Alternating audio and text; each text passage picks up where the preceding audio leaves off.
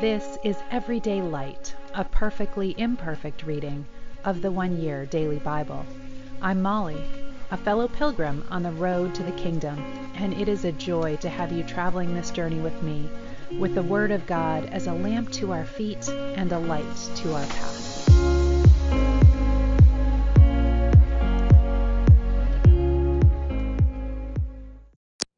Welcome. Glad you're here with me today. This is the one year Bible reading for July 21st. And we are in Second Chronicles this morning, starting in chapter 4, the first verse, and Solomon is building the temple. Solomon also made a bronze altar 30 feet long, 30 feet wide, and 15 feet high.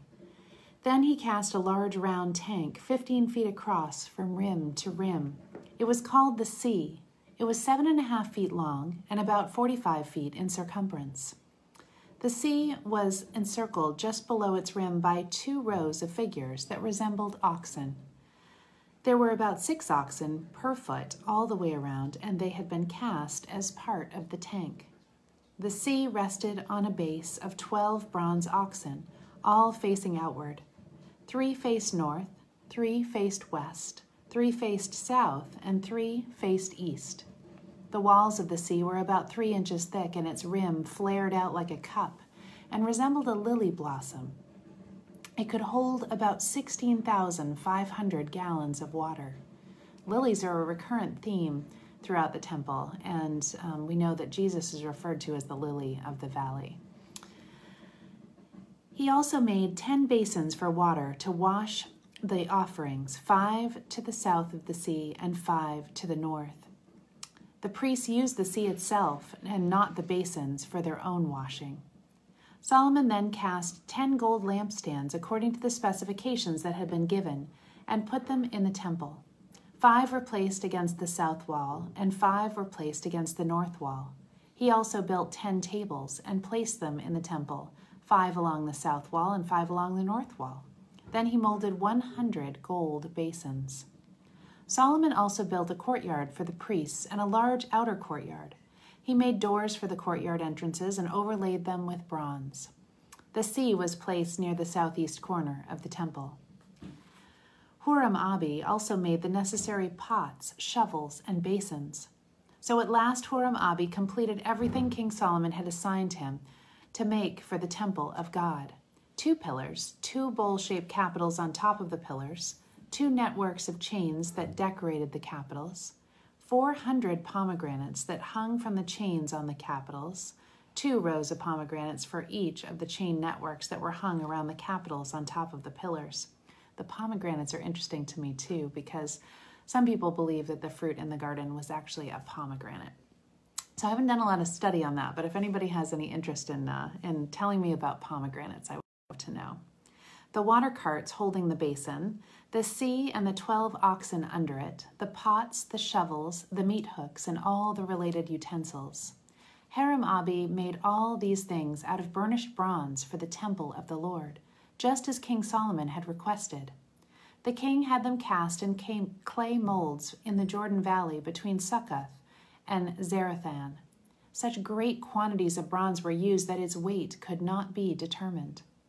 So Solomon made all the furnishings for the temple of God the gold altar, the tables for the bread of the presence, the lampstands and their lamps of pure gold to burn in front of the most holy place, as prescribed, the flower decorations, lamps, and tongs, all of pure gold, the lamp snuffers, dishes, basins, and fire pans, all of pure gold. The doors for the entrances to the most holy temple and the main room of the temple overlaid with gold. When Solomon had finished all the work related to building the temple of the Lord, he brought in the gifts dedicated by his father, King David, including all the silver and gold and all the utensils. These were stored in the treasuries of the temple of God. Solomon then summoned the leaders of all the tribes and families of Israel to assemble in Jerusalem. They were to bring the ark of the Lord's covenant from its location in the city of David, also known as Zion, to its new place in the temple. They all assembled before the king at the annual festival of shelters in early autumn. When all the leaders of Israel arrived, the Levites moved the ark along with the special tent and all its sacred utensils.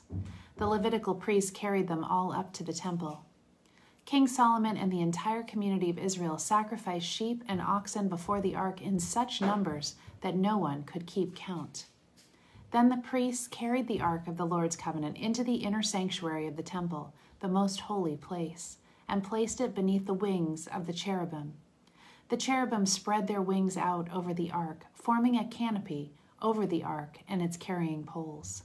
These poles were so long that their ends could be seen from the front entrance of the temple's main room, the holy place, but not from outside it. They are still there to this day. Nothing was in the ark except for two stone tablets that Moses had placed there at Mount Sinai when the Lord made a covenant with the people of Israel after they left Egypt. Then the priests left the holy place.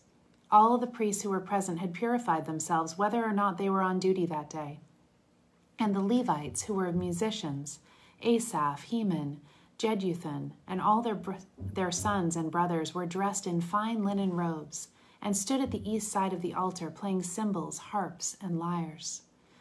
They were joined by 120 priests who were playing trumpets. The trumpeters and the singers performed together in unison to praise and give thanks to the Lord.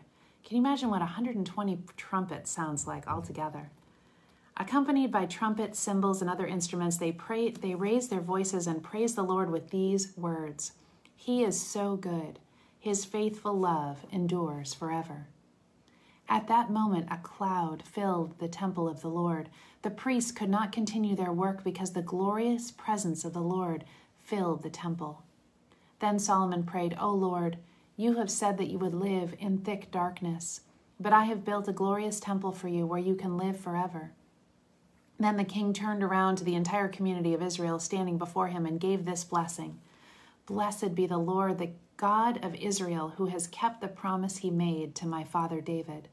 For he told my father, From the day I brought my people out of Israel, I'm sorry, out of Egypt, I have never chosen a city from among the tribes of Israel as the place where a temple should be built to honor my name, nor have I chosen a king to lead my people Israel. But now I have chosen Jerusalem as that city and David as that king. Then Solomon said, My father David wanted to build this temple to honor the name of the Lord, the God of Israel. But the Lord told him, It is right for you to want to build the temple to honor my name, but you will not be the one to do it. Your sons will build it instead. And now the Lord has done what he promised, for I have become king in my father's place. I have built this temple to honor the name of the Lord, the God of Israel. There I have placed the ark, and in the ark is the covenant that the Lord made with the people of Israel. Romans chapter 7. Now, dear brothers and sisters, you who are familiar with the law, don't you know that the law applies only to a person who is still living? Let me illustrate. When a woman marries, the law binds her to her husband as long as he is alive. But if he dies, the laws of marriage no longer apply to her. So while her husband is alive, she would be committing adultery if she married another man, but if her husband dies, she is free from that law and does not commit adultery when she remarries. So this is the point. The law no longer holds you in its power because you died to its power when you died with Christ on the cross. And now you are united with the one who was raised from the dead. As a result, you can produce good fruit, that is, good deeds for God. When we were controlled by our old, old nature, sinful desires were at work within us, and the law aroused these evil desires that produce sinful deeds, resulting in death. But now we have been released from the law, for we died with Christ, and we are no longer captive to its power. Now we can really serve God, not in the old way, by obeying the letter of the law, but in the new way, by the Spirit.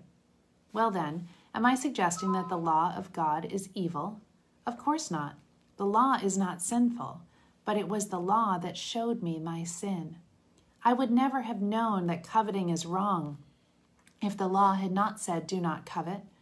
But sin took advantage of this law and aroused all kinds of forbidden desires within me. If there were no law, sin would not have that power.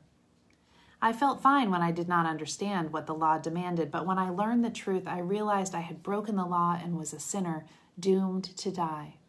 So the good law, which was supposed to show me the way of life, instead gave me the death penalty. Sin took advantage of the law and fooled me. It took the good law and used it to make me guilty of death. But still, the law itself is holy and right and good. But how can that be? Did the law, which is good, cause my doom? Of course not. Sin used what was good to bring about my condemnation. So we can see how terrible sin really is. It uses God's good commandment for its own evil purposes. Psalm 17, a psalm of David. O Lord, hear my plea for justice. Listen to my cry for help. Pay attention to my prayer, for it comes from an honest heart. Declare me innocent, for you know those who do right. You have tested my thoughts and examined my heart in the night. You have scrutinized me and found nothing amiss, for I am determined not to sin in what I say. I have followed your commands, which have kept me from going along with cruel and evil people. My steps have stayed on your path. I have not wavered from following you. I am praying to you because I know you will answer, O God. Bend down and listen as I pray. Show me your unfailing love in wonderful ways. You save with your strength those who seek refuge from their enemies. Guard me as the apple of your eye. Hide me in the shadow of your wings. Protect me from the wicked people who attack me, from murderous enemies who surround me. They are without pity. Listen to their boasting. They track me down, surround me, and throw me to the ground. They are like hungry lions, eager to tear me apart like young lions in hiding, waiting for their chance. Arise, O Lord, stand against them and bring them to their knees. Rescue me from the wicked with your sword. Save me by your mighty hand, O Lord, from those whose only concern is earthly gain. May they have their punishment in full. May their children inherit more of the same, and may the judgment continue to their children's children. But because I have done what is right, I will see you. When I awake, I will be fully satisfied, for I will see you face to face. Proverbs 19, 22, and 23. Loyalty makes a person attractive, and it is better to be poor than dishonest. Fear of the Lord gives life, security, and protection from harm. And to end today, I want to continue to share with you a little bit from the book The Life You've Always Wanted by John Ortberg. And we are talking about spiritual transformation, which he refers to as morphing. Um, and he writes When morphing happens, I don't just do the things Jesus would have done, I find myself wanting to do them. They appeal to me, they make sense. I don't just go around trying to do the right things, I become the right sort of person. And then he goes on in this chapter called Surprised by Change, um, which talks about the fact that most people don't even expect to change. They don't expect that God is going to change them, but that is God's goal indeed. And he discusses here the danger of pseudo transformation. He says the great danger that arises when we don't experience authentic transportation, transportation, transformation is that we will settle for what might be called pseudo transformation. We know that as Christians we are called to, quote, come out and separate, that our faith and spiritual commitment should make us different somehow. But if we are not marked by greater and greater amounts of love and joy, we will inevitably look for substitutes, substitute ways of distinguishing ourselves from those who are not Christians. This deep pattern is almost inescapable for religious people. If we do not become changed from the inside out, if we don't morph, we will be tempted to find external methods to satisfy our need to feel that we're different from those outside the faith. If we cannot be transformed, we will settle for being informed or conformed. And let me see if I can um, find the last piece that I wanted to share with you. Um, this part is reminiscent of the sermon we had this uh, last Sunday. Am I growing in love for God and His people? The real issue is what kind of people we are becoming. Oh, I know where it was. Um, right here. It says, tragically, it is possible to think we are becoming more spiritual when in fact we are only becoming more smug and judgmental. Pseudo transformation means becoming what Mark Twain once called a, quote, good man in the worst sense of the word. Winston Churchill told that a political opponent of his by the name of Cripps, who was widely disliked for his smug self righteousness, had just stopped smoking cigars, commented, Too bad, those cigars were his last contact with humanity. Another time, as the story goes, Churchill saw Cripps passing by and remarked, There, but for the grace of God, goes God. Getting clear on what the spiritual life looks like a casual affair. This is life or death to the soul.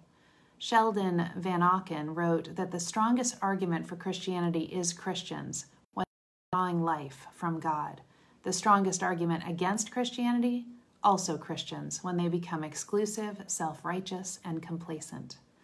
Dallas Willard writes How many people are radically and permanently repelled from the way by Christians who are unfeeling, stiff, unapproachable, boringly lifeless, obsessive, and dissatisfied?